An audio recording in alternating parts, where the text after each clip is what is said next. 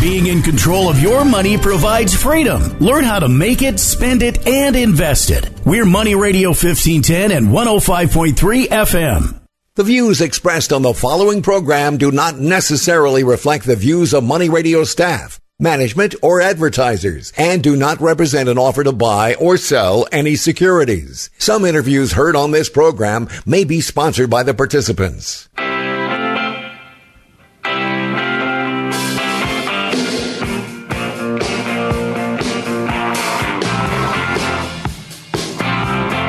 Good afternoon, everybody, and welcome to the Stock Doctor's Prescription.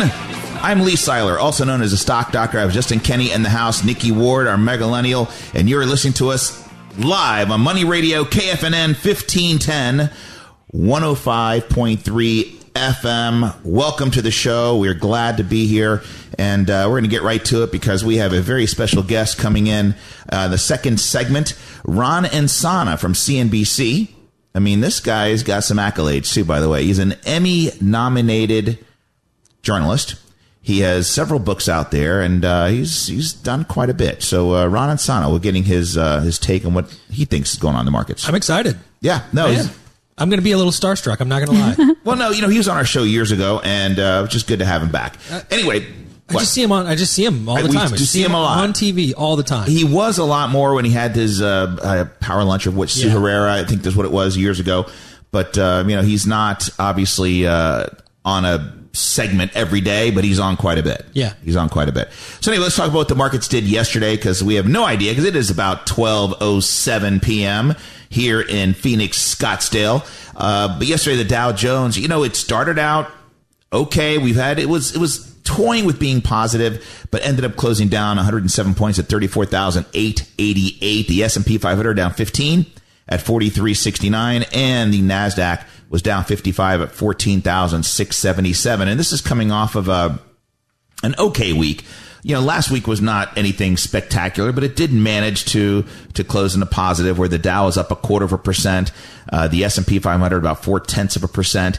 The NASDAQ was up 0.4%, but the Russell, again, last week did not perform very well at all. And we're starting to see that here. We're starting to see that rotation where, you know, growth was coming back. You know, it really started out the year as, hey, the value trade was there. We saw the banks. We saw the energy stocks, materials doing really well while technology lagged.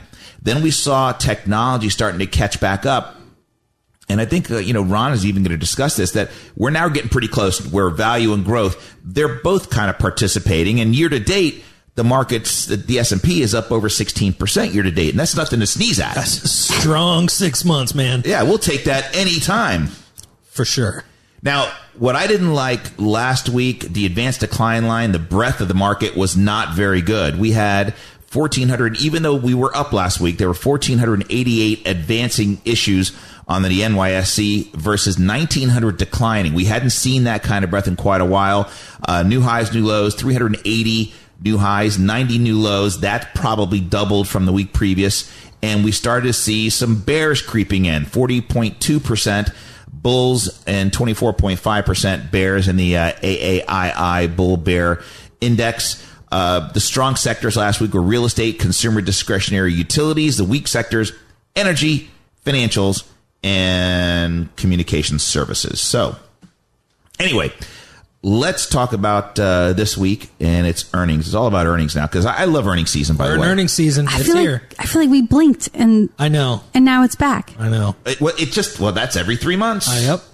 I love earnings season because it's just exciting because you never know exactly what's going to happen. You think that this company may do really well. I mean, you have the feeling that, yes, you think, and it's acting, and then it surprises you, hence the earning surprises. But what's interesting about what we're going to see, and we saw earnings already at a Goldman Sachs and a J.P. Morgan. Monster. Incredible. I mean, how can analysts be so wrong? Remember, earnings estimates are prepared by analysts. Analysts give you a consensus estimate. And when you look at it, and we'll talk, Goldman Sachs, because Justin, that's what surprised you. Said, "Well, okay, how could you be so wrong?" It just took me by complete surprise. It wasn't like they. It's not like the analysts were off by $1 or $2 per share. Right. Right. It was even wider than that, and we'll talk about it later in the show. Well, I mean, we can even get into it now because Goldman Sachs had reported earnings of $15.02 per share. The estimate was $10.24. I love this. Yeah. So a 30% beat. Yeah. Revenues 15.39 versus estimate of 12.17 billion. And of course, they really have been a benefactor of the IPO market. Because in 2021, so far, there's been a record-breaking $135 billion in initial public offerings, far surpassing the five-year average of $53 billion. So on the news, Goldman Sachs was down. It wasn't down that much. It was down 1%, down $3.90 at $376. A stock we did buy. I do like GS, and we bought a few financial stocks over the last couple of days, and I do like them. I think they're going to participate. And J.P. Morgan's another one we did buy, and we do own. J.P. Morgan came out with earnings that beat expectations by also a good amount. They came in $3.78 a share, expectation $3.21 a share, revenues $31.4 billion, expectation $29.9 billion. They also benefited from what the industry did last year, which banks set aside tens of billions of dollars in loan loss reserves, but you know what? The borrowers, they held up much better than expectations. So it looks like J.P. Morgan benefited to the tune of about $2.3 billion on that. But, you know, when you look at that, the loan loss reserves, yes, I understand that the Fed made them do that because you have to be concerned. Hey, a lot of job loss. I mean, literally, we're at 30% unemployment. You had to be, but there was also policy taking place with the CARES Act and things like that, that A, they were getting stimulus money, and B, you weren't getting evicted and you weren't getting foreclosed on. And the Fed is propping up the bond market by buying mortgages. Right. So, you know, it wasn't going to happen. I think if anything, it'll start to happen when all these... The moratorium is lifted. And I don't know when that's going to happen, but I think it's going to happen fairly soon. It's either the end of this month or... They keep extending September. They keep extending it. Now, there's a lot of earnings coming out for the rest of the week. And one thing about earnings is that the expectation is that earnings per share will be up 65% over last year. That's the expectation. Keep in mind, this is in comparison to last year. Last year when the economy was ground to a halt. Right. We were talking about this in our pre-show meeting. I mean, when you look at it, probably Q2 and 3 and 4, Carnival probably had zero. When I say zero, I'm being facetious. Maybe they sold a souvenir mug, but yeah, that's about it. They went on their website and sold somebody with some T-shirts or something. But literally, Carnival, Royal Caribbean, Norwegian, they're one of those few companies that really did zero. I mean, Disney at least had ESPN, Disney Plus. They had some streaming. And the theme parks did open up at a 25% capacity. They have merchandise. They have a lot of things. Hotels. Yes, the business traveler was non-existent, but they still had some business coming in. So earnings per share is expected to be 65% above what it was last year. But the whisper number is that we're supposed to be 80% earnings growth year over year. So can we continue at this pace? Yeah. Cannot. Right. And that leads me to next year. It could lead some trouble next year. I think that's something that Ron is going to talk about. But, you know, we are seeing so far companies beating by 20% expectation. So, like you said, a big number. Goldman Sachs beat by over 30%. The average is about 20% beat. That still, I'm just, you know, the dollar figure, they beat by $5 a share. Yeah, it's incredible. That's pretty astonishing. And as many shares as outstanding in Goldman Sachs. Exactly. By the way, we are going to answer some questions, and we do have some questions.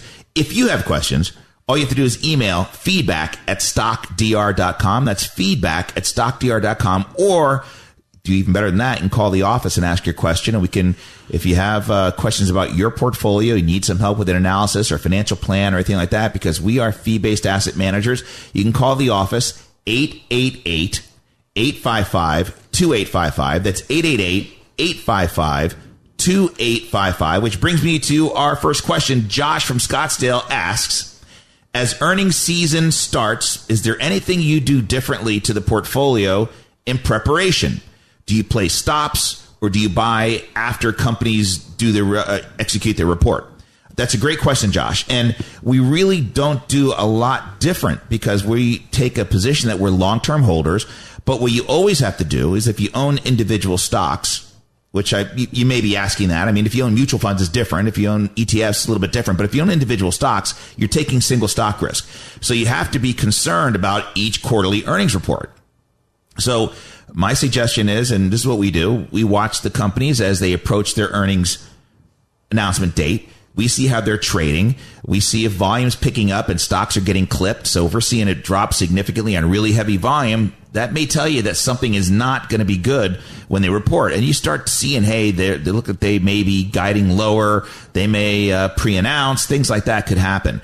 But again, if it's a stock that you're okay with having one bad quarter, and depending on what they say, you may want to say, you know what, I don't want to hold another quarter or so. So I really... Because I can't tell you how many times, wow, the stock's not acting well pre-earnings, and all of a sudden they come out and knock the cover off the ball. Right, or the flip side of that is that they will have really great numbers and issue soft guidance going forward. Exactly. There's just so many curveballs that could come out of nowhere. And I would only place stops in if you are not available to look at your stocks on a daily basis. Then I put stops in to protect it. But you know, really, these days everybody has a cell phone. Everybody has those apps. They know where your stocks are trading at, and you can kind of execute that trade with a touch of a button on your cell phone. We come back with the Stock Doctor's Prescription. Our special guest, Ron Insana from CNBC. Don't go anywhere. We're coming right back.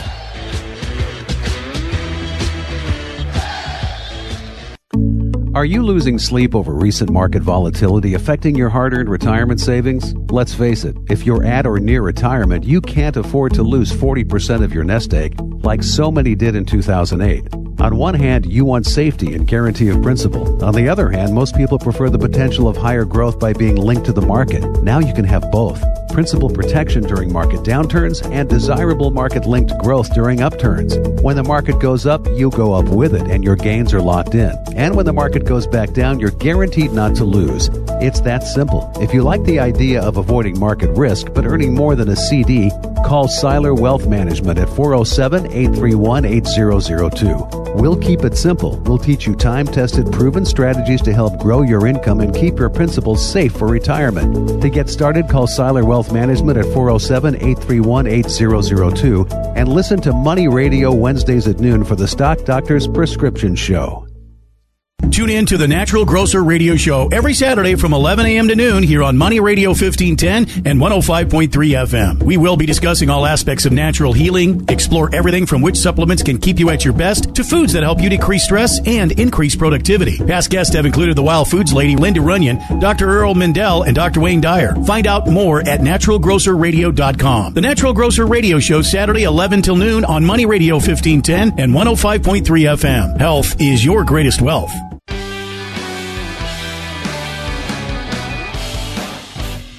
Hey, everybody, we're back, and you are listening to The Stock Doctor's Prescription. I am Lee Seiler, also known as The Stock Doctor, and thanks for joining us on Money Radio, KFNN 1510 AM and 105.3 FM here in the Phoenix, Scottsdale area. Also, our podcast. You'll be able to hear this and replay it as much as you want where podcasts are listened to. Nikki, you help us out with that. Wherever you prefer. So there is Spotify. You have Apple. We have Anchor. We are also on the podcast app. YouTube. Okay. We have a YouTube channel, all kinds of stuff. Yeah. Hey, it is time because, you know, this gentleman was on our radio show many, many years ago, and I wanted to bring him back because, first of all, every time I see him on TV, he's got great information. I read his stuff on Facebook. We're friends on Facebook, and we've known each other for a long time. From CNBC, Mr. Ron Insana. Ron, how are you? I'm doing fine, Lee. How you doing? Good to see you and good to hear from you again. Well, and, by the way, I know that you are also a senior advisor at Schroeder North America, and you're a senior analyst at CNBC. And I tell you what, you have some great information. And okay. I wanted to ask you, because we talked about this earlier, the recent drop in rates, was that a surprise to you when you saw all of a sudden the 10-year got down below 130? Yeah, I think the speed with which rates fell was kind of surprising, and the fact that they got as low as they did, about 1.25% last week, was you know, a little, I would say, mildly concerning, and it probably had to do with several different things, not the least of which was this Delta variant scare around the world that threatens to slow growth in some countries and then some states in the U.S. that are under-vaccinated. And I think that's true elsewhere in the world as well. And yet a couple other factors. I mean, commodity prices peaked in the middle of May, and we've seen really strong demand for U.S. treasuries from foreign investors and from pension funds who have seen their equity exposures go up just by virtue of the market rallying. So they tend to offset that exposure by buying bonds. So we had multiple reasons why it happened. It just all happened pretty quickly. And I think that took everybody by surprise. I also think that maybe peak inflation is behind us. So that scare that we had earlier in the year that took yields to 1.8% may well be over. Yeah, I read that on in your column. You said that you believe that inflation peaked on May 17th. Well, commodity price inflation seems to have. I mean, if you look at lumber in particular, which everybody was, quite up in arms about, we got to $1,670 per thousand board feet on May 7th. It's now below $700. It's down 60%. So that's a huge crash in the lumber market. We've seen agricultural commodities fall. Copper has fallen rather notably as well, very economically sensitive as it is. And then you look at inflation break-evens. They also peaked a couple months ago. It's a bond market measure of inflation expectations. Both 5- and 10-year break-evens have fallen rather precipitously. So, market-based indicators are telling a different story than you're getting consistently from those who fear that inflation will accelerate and remain quite sticky. So today's 5.4% CPI number, that probably didn't surprise you, right? No. And, it was now clearly on a month over month basis, it was double what was expected. But once again, the components that drove consumer prices as high as they were, used car prices and a couple other areas where we're seeing, shortages of materials, whether it's, computer chips or other things. And obviously the prices in the leisure and hospitality world on a relative basis compared to last year are higher than they were since the entire economy was shut down. So this is something economists call the base effect. The level is so low last year that we're going to see a big spike on a year-over-year basis. I quoted Green Day earlier on Twitter saying, wake me up when September ends, because I think that's when we will have worked through some of this stuff. It just blows me away that a third of the inflation could be attributed to new and used car markets. That just blows me away. Well, it's the way they weight specific items in the calculation for the CPI, the Consumer Price Index. And it's not always a good read. This is one of the reasons why the Fed looks at other measures of inflation, the personal consumption expenditure deflator, or PCE deflator, as it's more commonly called, included both in the personal income and spending data and then also in the GDP data that we get quarterly. Those numbers, are certainly up from where they were, but they tend to smooth out some of these monthly bumps that we get in the CPI. Well, we've been doing this a long time. I know you've been 30 plus years, and I've heard this term over the years many, many times. And my 33 years, every time I hear it's different this time, I always know it's never different this time. And you wrote something about day trading. And I remember back in the late 90s, everybody wanted to be a day trader. They even had these offices. You can go downtown and go do day trade on a computer, which was a big thing because they didn't have, not everybody had a computer. And you said, and you wrote something that there's a danger out there in day trading right now. What did you mean by that? Well, look, I mean, there are a lot of inexperienced people, particularly younger people, who have been attracted instead of computers to apps like, let's say, Robinhood, which allows you to trade presumably freely, although there's a cost associated with the trading, even though they say zero commission. And they can do it without really thinking. You just move your money from the bank account into your Robinhood account and take your stimulus check that you received, or several of them over the last year and a half, and start buying stocks. And there are people who have advocated that, like Dave Portnoy at Barstool, with whom I had a semi-long-running Twitter war last year over his discussion about how every individual can make money in the stock market. I remember that. I know some of the biggest billionaires on the planet who engage in this particular profession, and it's not easy for them. And it's certainly easy for everybody when the market's just going up, which was the case from 1995 to 1999. And we're going through a semi-similar period today. And sure, it's easy to make money, or it's easy to jam somebody who's short a stock, which I think is largely driven by professionals, not individuals. Well, interesting you mention that, because I wanted to ask about the meme stocks. And you think that the AMC, the GameStop, that wasn't just retail investors out there. You think those were pros that were doing the damage. I think there are a lot of pros who are disguised on the Wall Street Bets subreddit site, and I think there are others who are on message boards who pretend to be individual investors, and they're actually very sophisticated, and they know where Melvin Capital, you know, is set up in a particular stock, like, let's say, you know, GameStop. And I think they start the ball rolling. And then you've got, you know, somewhere between 13 and 19 million customers on Robinhood over the last year who have joined and signed up that have additional firepower to add to those trades. And so they got the retail community piling on, and they blew these guys out of their positions. And so I think it's a combination of both savvy pros who are pretending to be something they're not, and less sophisticated individuals who are following the trend, which in the short run will make them money. I just fear that in the long run, they're going to get burned, just as they did in 1999 and early 2000. But Ron, it's different this time. AMC is worth $60. Come on. It's worth $60, well, isn't it? Well, whatever it is, what, $24-25 billion market cap. And, you know, you saw the same thing with AMC, which in fact, GameStop has a bigger market cap than that. AMC, right. I think, is $19 billion now. Yeah. Right. And look, I mean, I happen to think that theaters are going to do better than most people think, because I think most of us are dying to get out of the house. And we're not going to sit here and watch movies at home all the time. People like the experience. Yeah. And look, I'm a movie freak myself. So, you know, I look forward. I've already been to one film, and I'm looking forward to getting back on a fairly regular basis. It's something my wife and I like to do, and I think a lot of people do. And in fact, PwC put out a report today suggesting that by 2024, box office receipts at theaters will surpass their 2019 peak. So, you know, there's some repair work to do, and people have to get comfortable, and we have to get the whole country vaccinated, yada, yada, yada. But, you know, streaming and movie theater attendance are going to grow in tandem. So, I don't disagree with you. But I don't think AMC is worth that much. But I think their revenue may not be increased just because of attendance. So they're going to be offering liquor and better food and things like that just to raise those prices. Yeah, absolutely. I mean, you know, listen, they've done this in ballparks as well, right? Yes. I mean, you know, the food is, if you go to Yankee Stadium, I mean, you know, it's prohibitively expensive to go now. But the experience is far more, and I hate to put it this way, far more a white-collar experience for many than it is like the old days, kind of a regular average American experience, right? Because you're not just finding hot dogs and peanuts. You know, they've got your truffle fries and your lobster rolls and all the rest of that nonsense.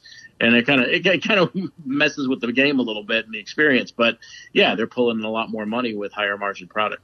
I'd be remiss if I didn't ask you about cryptocurrency, because we get that question all the time. And, you know, between Bitcoin and, of course, London, the Metropolitan Police in London just sieged $249 million in crypto. Wouldn't tell us which one it was. What's your thought? Is this first of all, you agree it's not a currency. It may be an asset, but who knows? Yeah, I mean, the IRS itself has ruled that it's property. So in the U.S., you know, trading cryptocurrency is a taxable event, either for capital gains or capital losses. I don't know if you create 21 million bitcoins, however you subdivide that into multiple satoshis or whatever the hell they say, that you're going to get some currency that can be used for global transactions on a consistent basis. It's going to be very hard to supplant the dollar as the reserve currency of the world, and central banks, starting in China and making their way over here, central banks are going to ultimately issue digital sovereign currencies like the dollar, the yuan, the yen, the euro, and I think that'll obviate the need for crypto. Now, blockchain, the underlying technology on which crypto trades and is transacted, I think is potentially revolutionary for finance and financial transactions. Yeah. But I think they're really, in many ways, separate items. Hey, Ron, can you hold? I'm going to hold you over one more segment, sure, if you don't mind. All right, fantastic. Okay. We're talking Ron Insana from CNBC. You're listening to The Stock Doctor's Prescription. Don't go anywhere. We're coming right back.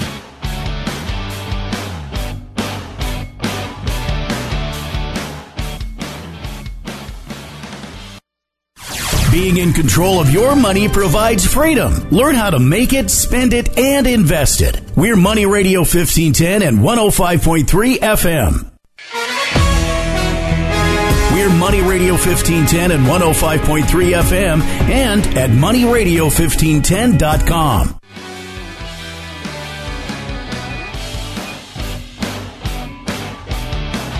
Hey, everybody, we're back. You're listening to The Stock Doctor's Prescription. And I have Ron Insana from CNBC, and he was just giving us his take on cryptocurrencies. And, we are a believer in blockchain. I know, Ron, you're saying that they have something there. But it's just craziness how you can the Dogecoin craze, and where it went to 72 cents, and the Elon Musk thing. I mean, that's just crazy. I joke all the time. I say that Elon Musk must have a Venmo account with the SEC. Yeah, exactly. Well, yeah, because some of the stuff that he does, although it's hard to make this allegation seriously, it feels occasionally like it's a pump and dump operation. And so, I think there have been people wary of his participation in cryptocurrencies. Look, the guy no doubt is a genius. I mean, if you look at what he has done, I mean, he has created the Tesla. He's got a SpaceX business that is quite intriguing and is quite successful.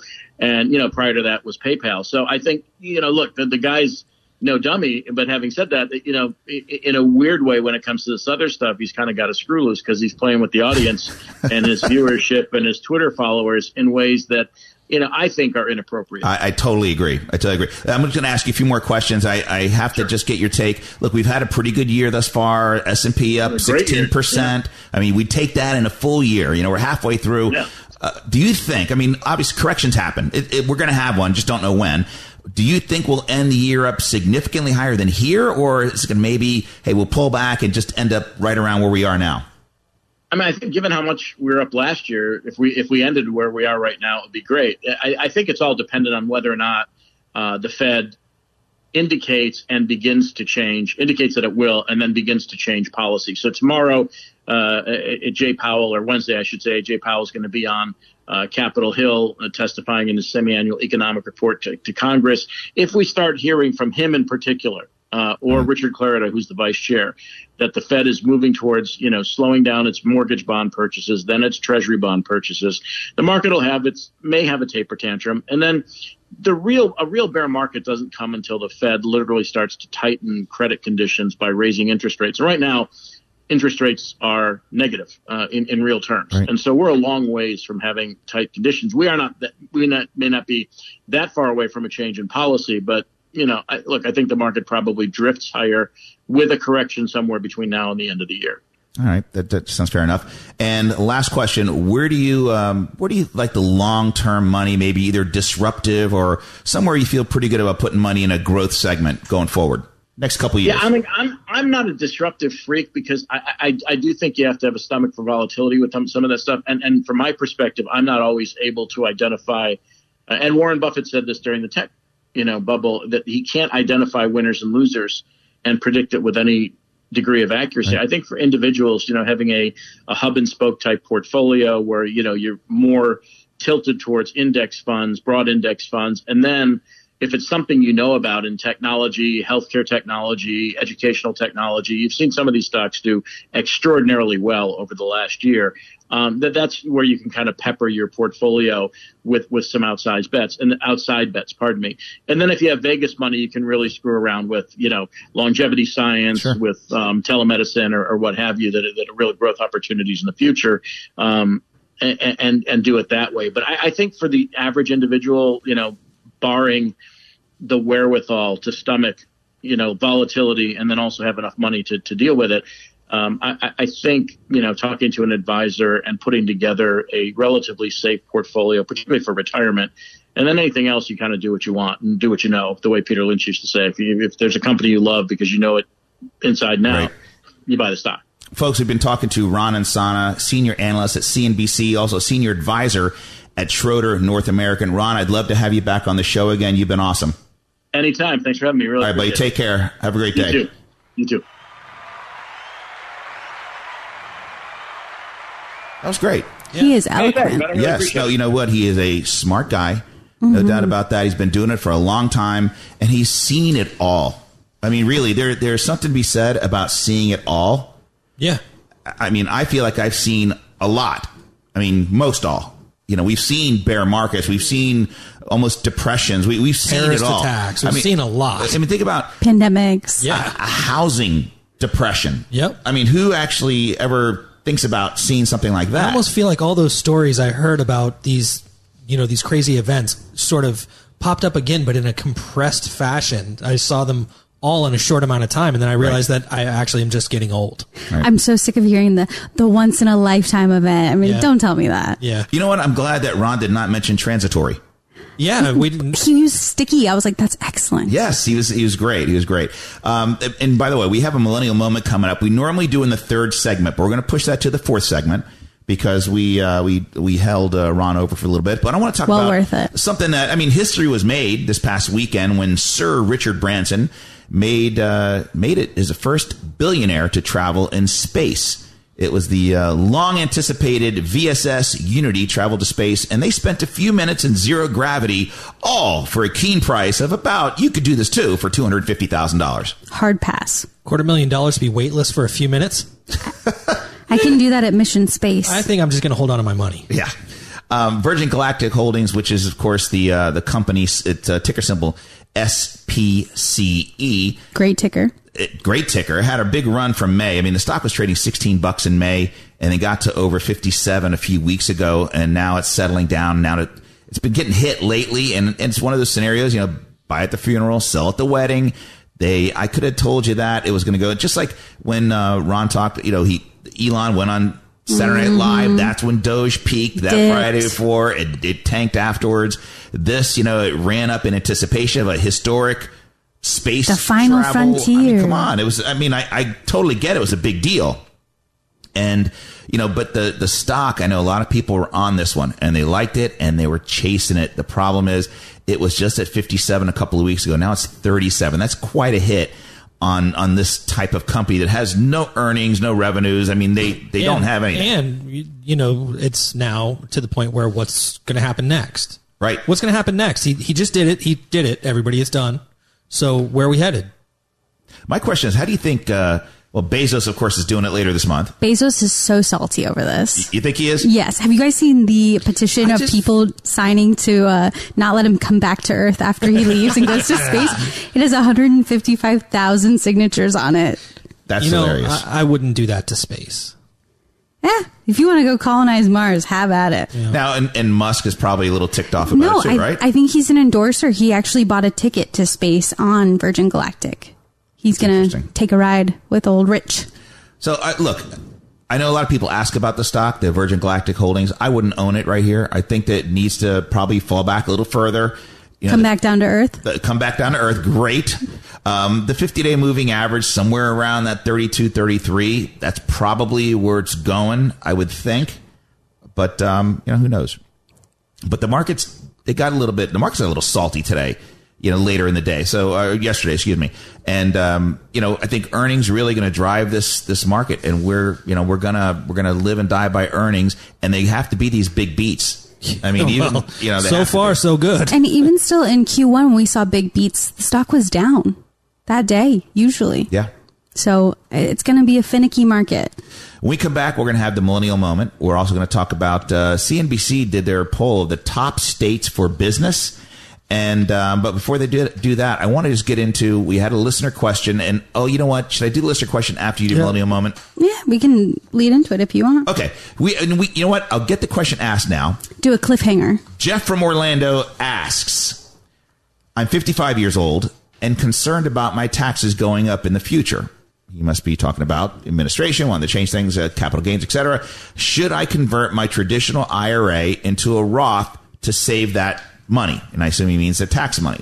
So as we know, folks, a Roth IRA is tax free. So any money you put in there, and there are limits, and there's income limits, and you can only put 6,000 in if you're under a certain amount of income, or if you're 50 years old or over, you can put $7,000 in annually. That money will grow tax free, and that money is liquid to you if you let it season for 5 years within that account. And if you pull it out after 59 and a half, it's total tax-free. Don't owe anybody anything on that growth. If you pull out if you held it for 5 years and pull out prior to 59 and a half, you're going to have to pay taxes on the gains.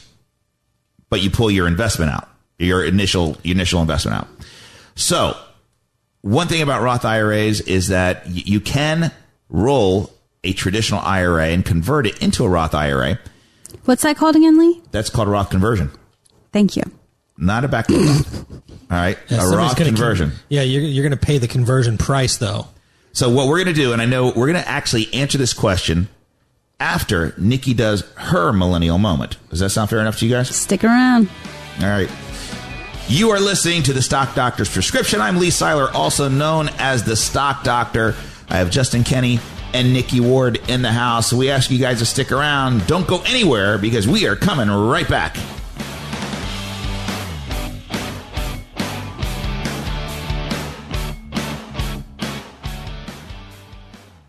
Here is a quick list of things that you do not need in a financial advisor. 1. They do not need to be in the tallest building in town. 2. They do not need to have a one-size-fits-all program. And 3. They do not need to have a zombie apocalypse survival plan. Here are a few things that you do need in a financial advisor. 1. A firm that takes their fiduciary responsibility to heart. Your success is their success. 2. Custom-built portfolios, not cookie-cutter. And 3. The ability to use stocks, bonds, mutual funds, and exchange-traded funds to make the right combination of security and investments for each client. Let the Stock Doctor and his team give you a free portfolio checkup. Call at 1-888-855-2855. That's 1-888-855-2855. Free financial review, no obligation, for all clients. Except for zombies. Zombies are on their own.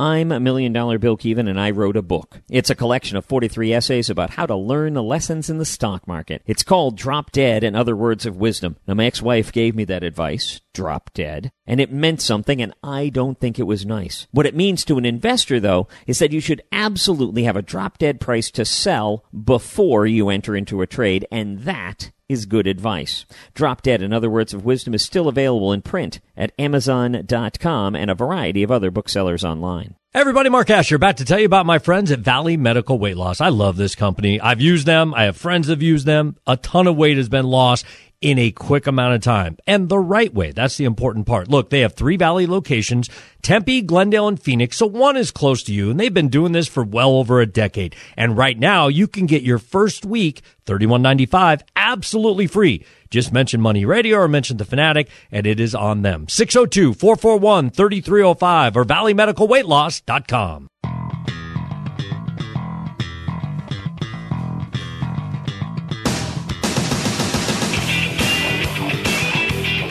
You're listening to The Stock Doctor's Prescription. I'm the Stock Doctor, Lee Seiler. Thanks for joining us this afternoon. We appreciate it. You can also listen to us again tomorrow and Sunday right here on Money Radio, KFNN 1510 AM and 105.3 FM. We also we turn this show into a podcast. So we ask you to subscribe to our podcast. We're doing more than just this. So Stock Doc, it's Stock DR apostrophe S Prescription. Find it wherever you're favorite podcast app is. All right, so it is time. Oh, I thought I was going to get the change up to Seinfeld.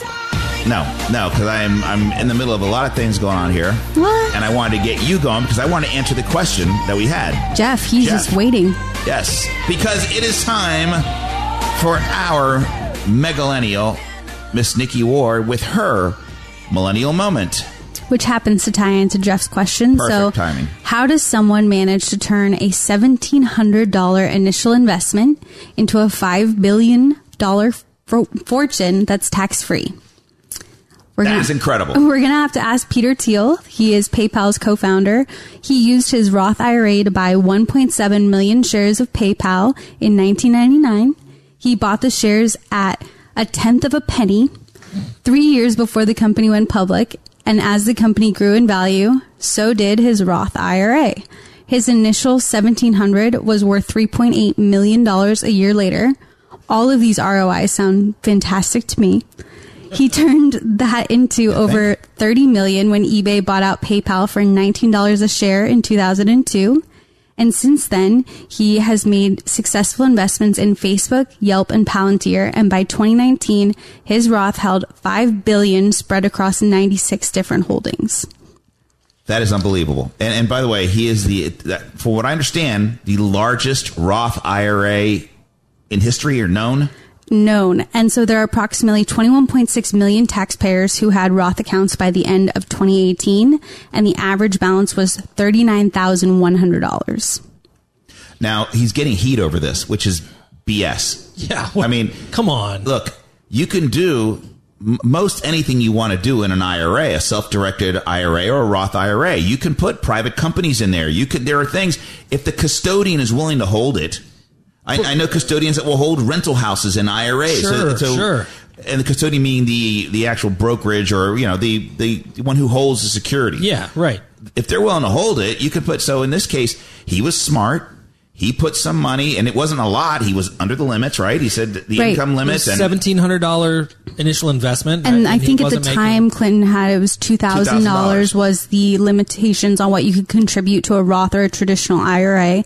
He was well within the income phase-outs because this was, and this is a point that I want to stress to all the millennials out there, is that he got started at the right time. He was young. He was not making the kind of money that he would then later on make in his career. He took advantage of the fact that this is a tax-free haven for you to put up to $6,000 now in today's dollars annually. And the sooner that you can start putting this money away, the better off you're going to be down the road. Any money. Any money. But here's what some people, and I know he was getting ragged, and now, of course, Congress wants to come up with something to limit. But the other thing that could have happened, and, you know, we were talking about this, and here's the other side of the coin. You said, well, you were saying, well, he knew that PayPal, well, he didn't know PayPal was going to be great. He didn't know at the time. Listen, if you're a co-founder, you better be a believer. I don't think he didn't know. He may believe, but here's what could happen. Let's say it didn't successfully work out, and the company never launched and went to zero. He can't even get a write-off on that. He would have lost $1,700. Yeah, but the point is... No, I get what you're saying. Yeah. It wasn't like a traditional IRA where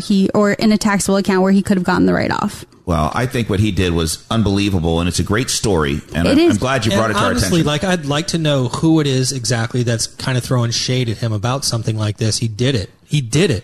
Everybody single human being in Congress is freaking out over it. He followed the law. Yeah. He didn't doctor up his tax returns to get under the limits. He could put... I mean, come on. No, he didn't.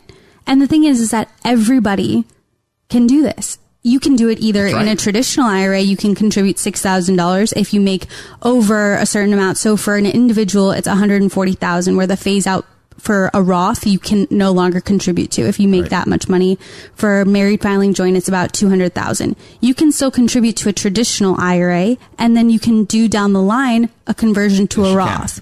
So it's a way to get over the income limitations of a Roth IRA. So what you're saying, Nick, is that somebody who makes too much money, they can make a non-deductible IRA. Yeah, they can make a non-deductible contribution to a traditional IRA. Correct. And still get tax-deferred growth. You're just not going to get a You're just not going to get the $6,000 or $7,000 deduction. You get tax-deferred growth, but your point is you can convert it to a tax-free vehicle. Exactly. This makes me feel like... Those people that gave me $1,700 back in 2000 to start their Roth, guys, I'm sorry. I know. I just didn't do for you what he did for himself. So let's go back to Jeff's now question from Orlando. He's 55 years old and concerned about taxes going up. Should he convert his traditional IRA to a Roth? So that's almost my demographic. I'm a little older than you, Jeff. And let me just tell you what my feeling is on this. When they started Roth conversions, the government allowed you to pay the taxes over 4 years. You could convert and unconvert and then convert again if you wanted to. There were a lot of different little idiosyncratic rules to the Roth conversion. But the great point was, though, if you had $100,000, you want to put it to a Roth, let's just say your taxes on that were $25,000. Mm-hmm. They let you pay a quarter of that each year for the next 4 years. Now it's not like that. You got to pay it all next year, baby. Yep. You owe April 15th that money. So a couple things that can happen. You could increase your income. Right. You could be pushed up to another bracket. Another level. Yep. So that's what you got to be careful of. And secondly, you got to pay all those taxes the next year. And because we've done a couple Roth conversions lately. I mean, inquiries of Roth conversion. And we ran it through our software. Right. And the software said, especially we have to ask the question, are you going to take the money out of this account to pay the taxes? Yep. That makes a difference too. Sure. So if you're going to have a $100,000 conversion, you're going to pull 25. Now you're starting at 75,000 tax free. How long does it take you to get back up to 100? Right. So there's a lot of nuances there and a lot of questions. And this all could be on a what if, because we don't know what's going to happen with taxes in the future. We don't know. Not to mention the fact that you don't really know what the market's going to do in the future either. And that's why they allowed people to convert and then unconvert and reconvert later, because if you do it and the market drops, you think to yourself, oh, now I'm overpaying because I did it. And then the market lost 15%. Here's the way I look at it. I never want to pay the IRS more than I have to. That's me. And we don't know. I know this. This is what I know. If I convert my IRA today, I know that April 15th, I'm going to owe this money. Yeah. What I don't know is if taxes are going up next year. What's your bracket's going to be? Don't know. Because this could skip you. Yes. Uncomfortably higher. So me personally, I'm not a fan at 55 years old converting a Roth. I'm just not a fan of that. Maybe at 40, if it's a small amount, and you don't have to do the whole account, by the way. Right. Yeah, no, you can partial. You can do partial, but I'd let the numbers dictate the decision. Exactly. So Nikki does this in our office. So if you have a question about a Roth conversion and see if it makes sense for you, call the office 888-855-2855. That's 888-855-2855. Ask for Nikki Ward. And we'll see what would be advantageous for you. We'll run the numbers. Hey, I wanted to go real quick because we don't have a lot of time left, but CNBC did a top state for business survey, and it was based on a number of elements: the cost of doing business, infrastructure, quality of life, workforce, economy, business friendliness, access to capital, tech and innovation, education, and cost of living. And the number one state, ranked number one, they put a number on all these and they add them together and average it out. The state of Virginia, number one. When I saw it come out this morning, I was looking, they said, hey, coming out in the next 10 minutes, the number one state. I thought it was going to be North Carolina. I truly did. North Carolina, by the way, is number two, because I know that they're very tech savvy. They're big technology. They're Research Triangle. Raleigh's a big, Charlotte's a big banking mecca. Yeah. Asheville's got a lot of medical, there's huge expansion that way in that field. Everything is over there, and it's huge. So, I would have thought Texas, but. Now, number three, though. Shocker. Is that a shocker? Utah. Yeah. Did not see that coming. No, did not. And they said that the economy in Utah is so good, it barely skipped a beat during COVID. So you have Virginia number one, North Carolina number two, Utah number three. Fourth place, I expect them to be a little higher, but the state of Texas, America's top workforce is what they are. Yeah. In the state of Texas. Number five, no surprise either, is the state of Tennessee. They have the nation's second best economy behind Idaho. Idaho? Yeah. Idaho, believe it or not. I wouldn't have expected it. Tennessee, that did surprise me. You said you weren't surprised. It surprised me. I wasn't surprised overall. I was surprised maybe because of its proximity to Kentucky. I don't know. Now, the five bottom states, because people want to know. I think I'm a little surprised, too. Well, I'm not surprised West Virginia. No. That doesn't surprise me. No. But Rhode Island, Maine, Hawaii, and Alaska surprise me as the bottom five states. That really does surprise me. No. It doesn't surprise. You're from Rhode Island. Yeah. No, Nikki. Rhode Island, the infrastructure there is not the best. They are, trying to replace those pipes and get the radon out of the basements, but that is not a shock. And Maine was a little surprising. You can stand on one border and see the other one. So small state, longest name. Hawaii. Does Hawaii surprise you? Hawaii is an anomaly in itself. Just expensive. Really everything expensive. There is really expensive. I don't know. Hey, we've had a great time bringing you the show this afternoon. Thanks for joining us. Thanks to Ron Insana of CNBC. You're listening to Stock Doctor's Prescription. We will catch you next week. We'll replay tomorrow and Sunday. Don't go anywhere. Stay on KFNN. The place to give you more ideas for your money and the news you need that affects your world. We're Money Radio 1510 and 105.3 FM.